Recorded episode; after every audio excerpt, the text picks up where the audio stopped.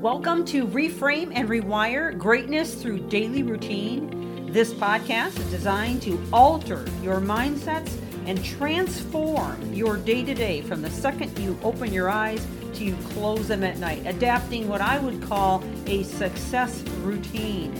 This series is liable to change your life.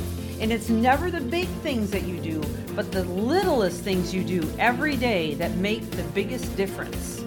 And now, on to the podcast. Thank you for joining. Welcome back to the podcast as we continue in this series on small changes equal big results. And we spent a whole episode yesterday on sleeping and the importance of the small things that we can do that help us to sleep and why that's so important.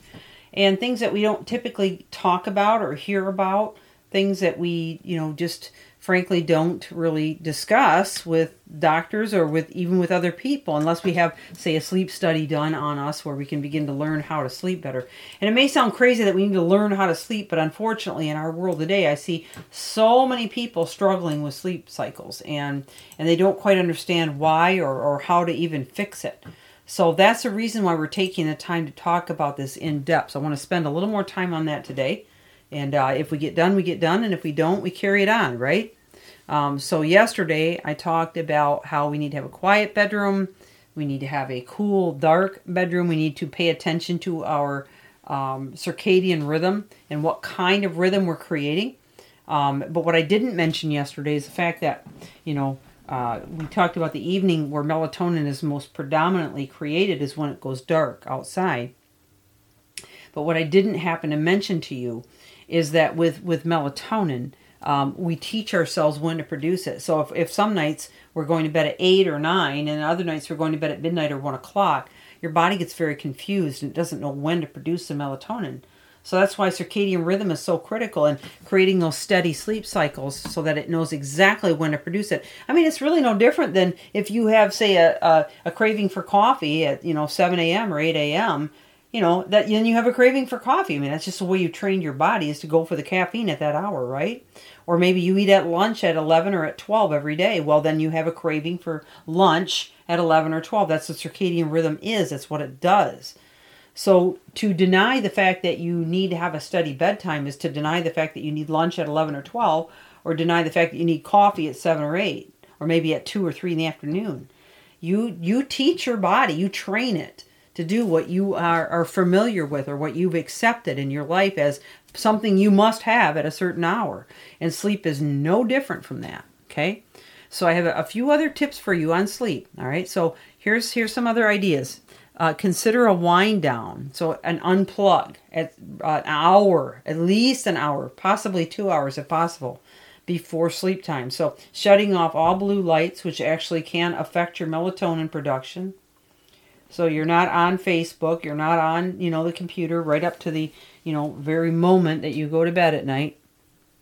And you're you're you're being very effective and cognizant about what you're doing an hour before bed or 2 hours before bed and perhaps reading a book instead or maybe um, just chatting with a loved one or spending some time in meditation uh, preparing yourself leading up to the bedtime with gratitude lists or journaling or something that's not going to prohibit the production of melatonin but rather enhance it or produce it for you.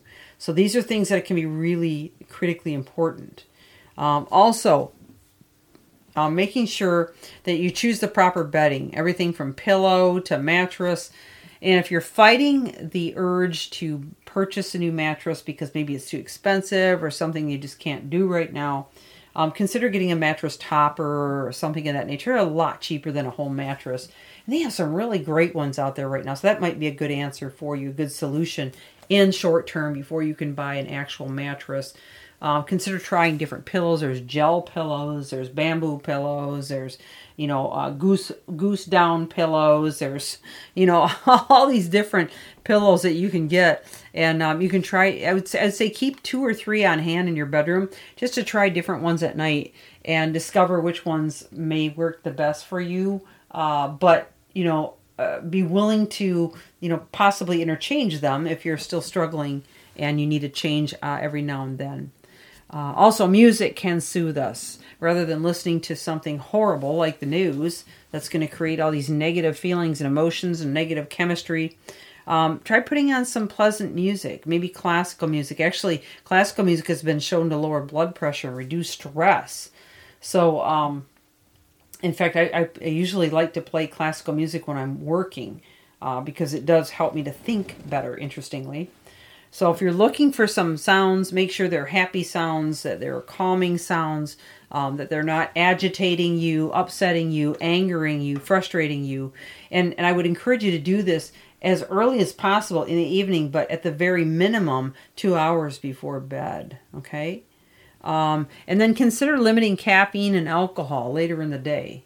If you were having caffeine or alcohol after 3 p.m., um, you may be doing yourself a huge disservice because it upsets the chemistry of your body and there again the production of melatonin um, and causing a lot of issues for you. Uh, another one that we didn't really talk about that much is exercise. When you get daily exercise, it really does help you sleep. Now, that may sound really contradictory. You might think, oh, that is nuts, Michelle. How could you even say that? Well, it's true because um, the body was designed to move. All right, first of all, but when you get that exercise, be you know in the morning, even if you do it in the morning or even do it midday or whatever, um, it does have a tendency to create the right chemistry to help you produce melatonin at night. So, um, so it's well worth the investment. And I've talked before about the benefits of exercise, including, you know, the production of endorphins, which gives you clarity of mind. It makes you h- higher energy. It, it, helps your immune system. Um, it, it, it has so many benefits, but sleep is just another one of those. All right, well, we've run out of time for today, so we'll come back tomorrow with all new stuff. Um, in terms of uh, small changes that big that create big results. This is Michelle Steffes reframe and rewire. Thank you for joining. Looking forward to having you back tomorrow. Have an amazing day.